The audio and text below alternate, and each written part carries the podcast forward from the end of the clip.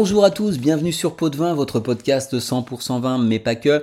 Je suis Arnaud, je suis ravi de vous retrouver et aujourd'hui on fête le cinquantième épisode de notre aventure onologique à travers le monde. Et je me suis dit, qu'est-ce qu'on pourrait faire d'original pour ce cinquantième épisode?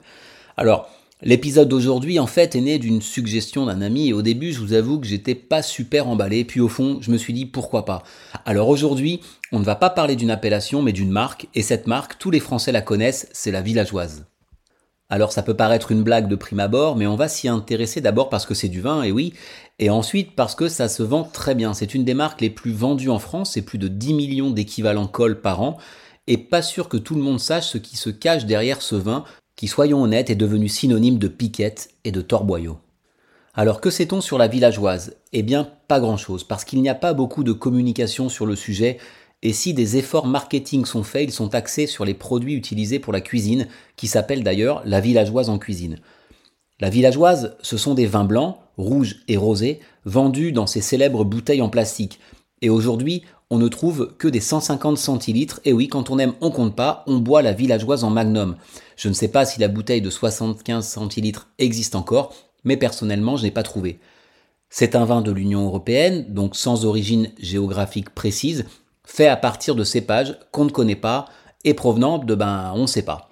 La villageoise, c'est donc une marque produite par la Société des Vins de France qui elle-même appartient au groupe Castel Frères, qu'il a racheté en mille neuf cent quatre-vingt-douze à Pernod Ricard.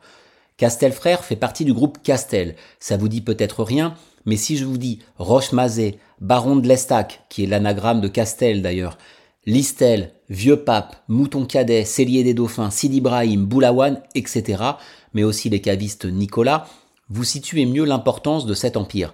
Et si vous regardez les volumes de ces vins écoulés chaque année, ça donne littéralement le tournis. D'autant que c'est pas tout, le groupe possède aussi de nombreuses propriétés, notamment dans le Bordelais. Parmi elles, un certain Château Beychevelle, dont ils sont copropriétaires, et de nombreuses autres activités dans le secteur, notamment de la bière et de l'huile d'olive. Malheureusement, impossible d'en savoir plus. Alors, comme je ne suis pas un sacrifice prêt pour vous informer, j'ai bien sûr acheté une bouteille de villageoise rouge, un magnum évidemment, pour goûter et me faire ma propre opinion. Au nez, pas grand chose à dire, ça sent un peu le fruit, mais je trouve que c'est pas énormément aromatique. En bouche, faut dire ce qui est, j'aime pas énormément. J'avais envie de croire que je pouvais avoir une surprise, mais non. Alors, c'est pas imbuvable non plus, mais il n'y a pas grand chose quoi. C'est assez acide, plat, ça me donne l'impression d'eau alcoolisée et un peu aromatisée. C'est peu concentré, avec une matière première complètement diluée. Moi, je retiens le côté acide qui prédomine sur tout le reste. Toutefois, c'est pas un torboyau, faut pas exagérer, mais de mon point de vue, ça n'a pas beaucoup d'intérêt pour un amateur de vin. Et ça, je pense que c'est pas un scoop. Alors, ça sort à quatre euros dix-neuf le magnum, soit deux euros dix si on divise par deux pour avoir une idée approximative pour soixante-quinze centilitres.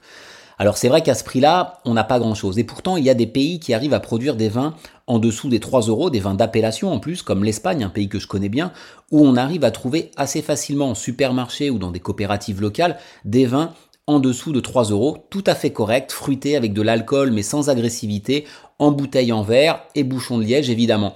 Les coûts de production sont peut-être différents, j'en sais rien, mais comme on n'en sait pas plus sur la villageoise, je peux pas vous le dire.